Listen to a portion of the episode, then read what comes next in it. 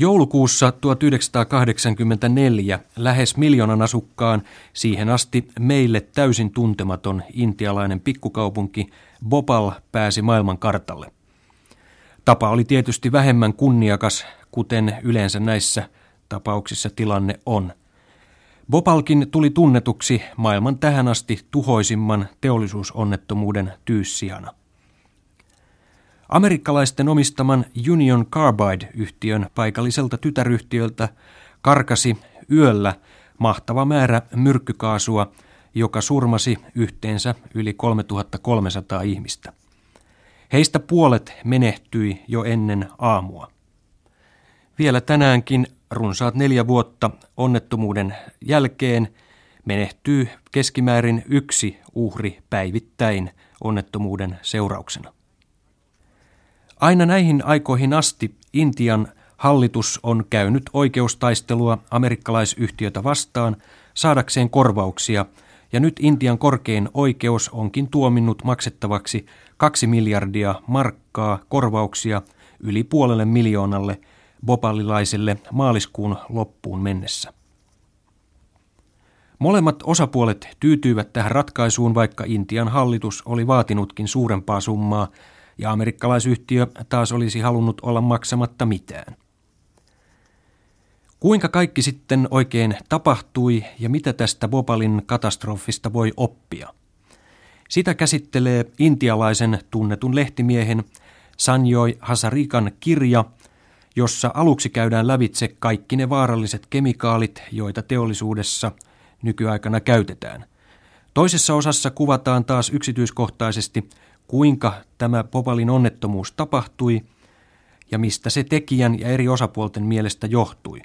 Lopuksi Hasariikka pohtii myrkyttyvää maailmaamme ja kertoo Intian laiminlyödystä ympäristöstä. Näin Sanjo Hasariikka kirjoittaa Bobalin onnettomuudesta.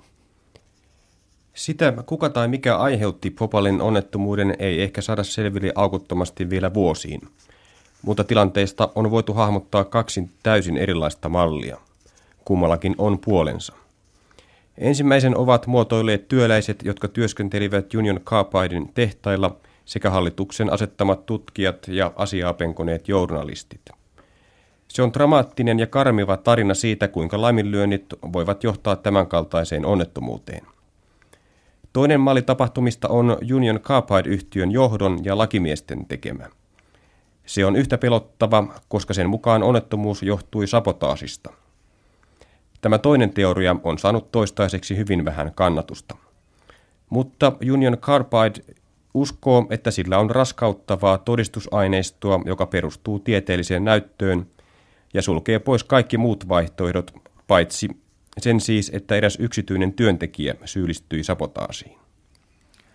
Vaikka Union Carbide siis pyrkiikin vielä osoittamaan olevansa oikeassa, niin ei ole epäilystäkään kumman mallin kannalla lehtimies Sanjö Hasarikka itse on.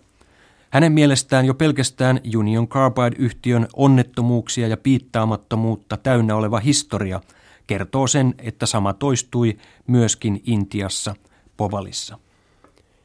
Ilmeisin kysymys, jonka Popalin onnettomuus nostaa esille, on tietysti se, onko Intiassa ja muissa kehitysmaissa vastaavanlaisia onnettomuusriskialueita. Vastaus tähän kysymykseen on kyllä, sillä köyhälle maailmanosalle taloudellinen kehitys merkitsee enemmän kuin kenties mikään muu asia. Tätä kehitysmaiden usein epätoivoista tilannetta käyttävät monikansalliset yritykset hyväkseen. Hasarikan kirjassa ei silti erityisemmin hyökätä monikansallisia yrityksiä vastaan, vaan pikemminkin todetaan, että ne nähdään usein liian mustavalkoisina – joko täysin piittaamattomina oman edun tavoittelijoina tai sitten lähes hyväntekijöinä. Hasarikan mielestä monikansallisiin yhtiöihin liittyvät ongelmat johtuvat ennen muuta siitä, että niiden yhteistyö asemamaan viranomaisten kanssa on useimmiten aivan liian kehnoa. Ne ovat vähintään yhtä piittaamattomia kuin kehitysmaiden omat hallituksetkin, jotka esimerkiksi sallivat sen, että slummit sijaitsevat aivan vaarallisten teollisuuslaitosten vieressä. Näin oli asianlaita myös Popalissa. Asutus oli levinnyt aivan tehtaan kylkeen ja pitkälti tämän vuoksi onnettomuudesta muodostui niinkin kohtalokas. Toinen seikka on sitten se, että tietämys vaarallisista aineista ja kuinka niitä pitäisi käsitellä on erittäin puutteellista. Tätäkin monikansalliset yritykset käyttävät estoitta hyväkseen. Hasarika kertoo kirjassaan myös toisesta onnettomuudesta Intiassa, joka tapahtui Delhissä vain vuosi Popalin jälkeen. Kyseessä oli niin ikään kaasuvuoto Sriramin ruoka- ja lannoitetehtaalta, ja se aiheutti tavatonta paniikkia ihmisten pelätessä uutta Popalia. Paikalle saapunut palokunta vain pahensi tilannetta suihkuttamalla vettä happovuotoon ja aiheuttaen siten valtavan happaman kaasupilven syntymisen. Tästä onnettomuudesta selvittiin tosin vähin vaurioin, mutta tilanne oli kehittymässä vakavaksi. Intian hallitus tosin sulki pian tämän jälkeen laitoksen voimakkaan painostuksen jälkeen. Edistys ei tarkoita, että Popalin kaltaiset onnettomuudet uusiutuisivat, mutta paatuneisuus ja ahneus eivät tunne rajoja, eivät tunnusta hallituksia, kunnioita rodullisia eroja, piittaa kauppa- tai kansallisuusmuureista. Jos hallitukset ja teollisuus eivät ymmärrä Popalin opetuksia, niin tämän kaltaiset onnettomuudet tulevat toistumaan. Ilman yhteisiä ponnistuksia järvemme ja jokemme jatkavat myrkyttymistään, metsämme tuhoutuvat, kaupungit täyttyvät kodittomista ja toivottomista ihmisistä, luonnonvaramme haaskataan, miljoonat alkuperäisasukkaat siirretään juuriltaan ja alistetaan vieraaseen elämänmuotoon. Teolliset ja ekologiset onnettomuudet tulevat yleisiksi. Seurauksena on painajasmainen maailma, jonka olemme itsellemme luoneet. New Delhissä nykyisin asuva Sanjo Hasarika kirjoittaa siis aika lailla saarnamiehen tavoin, ekologisen saarnamiehen. Kuitenkin hän on nuoresta iästään, hän on nyt 34-vuotias, huolimatta ehtinyt saada jo muun muassa New York Times-lehden palkinnon, eli hän on, on ja osaa olla taitava kirjoittaja myöskin kiihkottomassa asiatekstissä. Tämä kirja Popalin opetuksista puhuu perusasioista. Hasarika muun muassa muistuttaa, että valtion ja kansakunnan velvollisuus on ruokkia ja asuttaa kansalaisensa ja antaa heille työtä. Yksi tapa päästä tähän tavoitteeseen on kasvattaa teollista kapasiteettia ja luoda uusia projekteja työpaikkojen synnyttämiseksi. Intian kaltaisessa valtavassa maassa – jossa hallituksen politiikka on useimmiten sovittelevaa myötäilyä nälän ja janon jokapäiväiseksi torjumiseksi, hallitus ei voi ottaa riskejä, että työttömät menettävät malttinsa. Se ei myöskään voi laiminlyödä tehtävien hoidossaan valtavaa teollista työvoimaa, sen paremmin insinöörejä, lakimiehiä kuin kaivostyöläisiä tai ammattitaidotonta työväestöäkään. Tätä joko vasemmiston tai oikeiston ideologistit voisivat helposti käyttää hyväkseen ja kääntää tilanteen hallitusta vastaan. Näin ollen tehtaita tullaan edelleen kovaa tahtia rakentamaan. Intia ja muut kehitysmaat, joilla on valtavasti työvoimaa ja rajoitetusti työtä tarjolla, ovat katkeran paikan edessä, kun ympäristön ongelmista pitäisi huolehtia. Yksinkertaisesti sanottuna Hasarikan mielestä ongelma on tämä – Voivatko köyhät maat, joilla on rajalliset voimavarat ja natiseva infrastruktuuri, ylipäänsä käyttää paljon rahaa vaarallisen teollisuuden valvontaan, kun nämä teollisuuslaitokset luovat työpaikkoja yhteisölle? Kuinka suuri riski on todellinen riski ja millä tasolla homma ei ole enää hyväksyttävää? Näin Hasarikka kysyy ja jatkaa. Vaarallisia teollisuuslaitoksia ei voida sulkea. On naivia edes harkita sellaista askelta. Mutta Popalit, Sevesot, Minamatasit ja Baselit ovat johtaneet tilanteeseen, jossa suuret yhtiöt ovat pakotettuja niiden yhteisten syntien painon tähden omaksumaan tiukemmat turvallisuusmääräykset. Tämä on yksi myönteinen seikka, joka näistä onnettomuuksista on aiheutunut. Toinen on se, että julkinen tietämys Euroopassa, Yhdysvalloissa, Intiassa ja muissa Aasian maissa, kuten Indonesiassa ja Filippiineillä, jossa hallitukset ovat taipuneet sen yleisen suuttumuksen edessä, jota ihmiset ovat tunteneet ylikansallisten yhtiöiden vääristelevän tiedon ja kaksoismääräysten vuoksi, on johtanut uusiin ja tiukempiin lakeihin ja muihin toimenpiteisiin. Toimenpiteisiin, joilla yritetään saada vaaralliselle teollisuudelle lisää turvamääräyksiä. Kuitenkin nyt on vasta päästy aivan alkuun, eikä ole epäilystäkään, etteikö vedenpitävien turvatoimien luomiseen menisi vielä erittäin pitkä aika. Mutta mikä tärkeintä, suuret monikansalliset yritykset, jotka kärsivät näistä tiukemmista määräyksistä, ovat jo jonkin verran olleet mukana niitä laatimassa.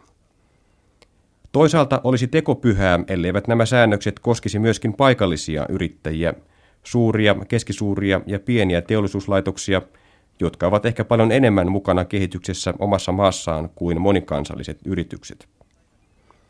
On päivän selvää, että teollisuus itse vastustaa tällaista sääntelyä, mutta sen tulee huomata, että kyseessä on myös teollisuuden oma etu. Lisäksi teollisuuden etu on olla myös paljon avoimempi yhteiskuntaan päin kuin mitä nyt on tilanne. Intiahan on kehitysmaista se, jolla on pisimmät parlamentaarisen demokratian perinteet. Niissäkin oloissa ympäristöasiat ovat erittäin vaikeasti hoidettavia, muistuttaa Sanjoi Asarika. Tästä esimerkkinä hän kertoo, kuinka huhtikuussa 1987 Anil Agraval, joka on Intiassa erittäin hyvin tunnettu ympäristöasiantuntija, kutsuttiin puhumaan Intian parlamentin istuntoon, jossa käsiteltiin tulvien ja pahasti laajentuvan eroosion aiheuttamia ongelmia. Ensiksikin mies, joka oli kutsunut koko istunnon kokoon, ei edes itse saapunut paikalle. Hän oli pääministeri Rajiv Gandhi. Ja vain 40 parlamentin jäsentä, eli 8 prosenttia alahuoneen edustajista, ilmestyi tilaisuuteen. Kun he huomasivat, että pääministerikään ei ollut läsnä, suurin osa heistäkin alkoi liueta pois paikalta. Kun Agraval lopetti puheensa, salissa oli enää yhdeksän parlamentin jäsentä. Sanjoi Hasarikan johtopäätös on seuraavanlainen. Tämänkaltaisen poliittisen kiinnostuksen puute merkitsee sitä, että sen paremmin intialaiset kuin muunkaan kolmannen maailman kansat eivät voi odottaa, että heidän hallituksensa ottavat hoitaakseen yhteisen turvallisuuteen liittyviä asioita, varsinkaan ympäristökysymyksiä. Poliittinen tahto ja ponnistus näyttää aina pysähtyvän siinä vaiheessa, kun lakeja pitäisi sorvata. Tämä tilanne täytyy muuttaa ja nopeasti. Ja ainoa tapa on, että ihmiset alkavat painostaa hallitustaan, joko paikallista tai kansallista, aivan samoin kuin tekevät aktivistit, kuten Karnataka. Loppujen lopuksi kaikki palautuu siihen, mikä on ihmisten asenne teknologiaa ja kohtaan ja siihen, miten se muokkaa heidän elämäänsä. Ihmisten pitäisi aina olla tietoisia siitä, mikä on hyvää ja mikä taas on tappavan vaarallista. On aiheellista toistaa, että ihmisten asenteiden on muututtava siinä kuin maan lakienkin. Bopalin kohtalokkaana yönä neljä viidestä turvajärjestelmästä ei ollut toiminnassa laiminlyöntien, huonon suunnittelun ja johdon epäpätevyyden vuoksi. Ja se yksi turvasysteemi, joka siis toimi, petti. Ei ihme, että amerikkalaista unelmaa symboloinut Union Carbide-yhtiön pääjohtaja Warren Anderson oli vähällä joutua lynkatuksi, kun hän vieraili Bopalissa muutama päivä onnettomuuden jälkeen. Intian hallitus pelasti tämän ruotsalaisten siirtolaisten perillisen Anderssonin varmalta kuolemalta. Jos Andersson olisi tuolloin lynkattu, niin Bopalistakin olisi varmasti puhuttu varoittavana esimerkkinä paljon enemmän kuin nyt on tapahtunut.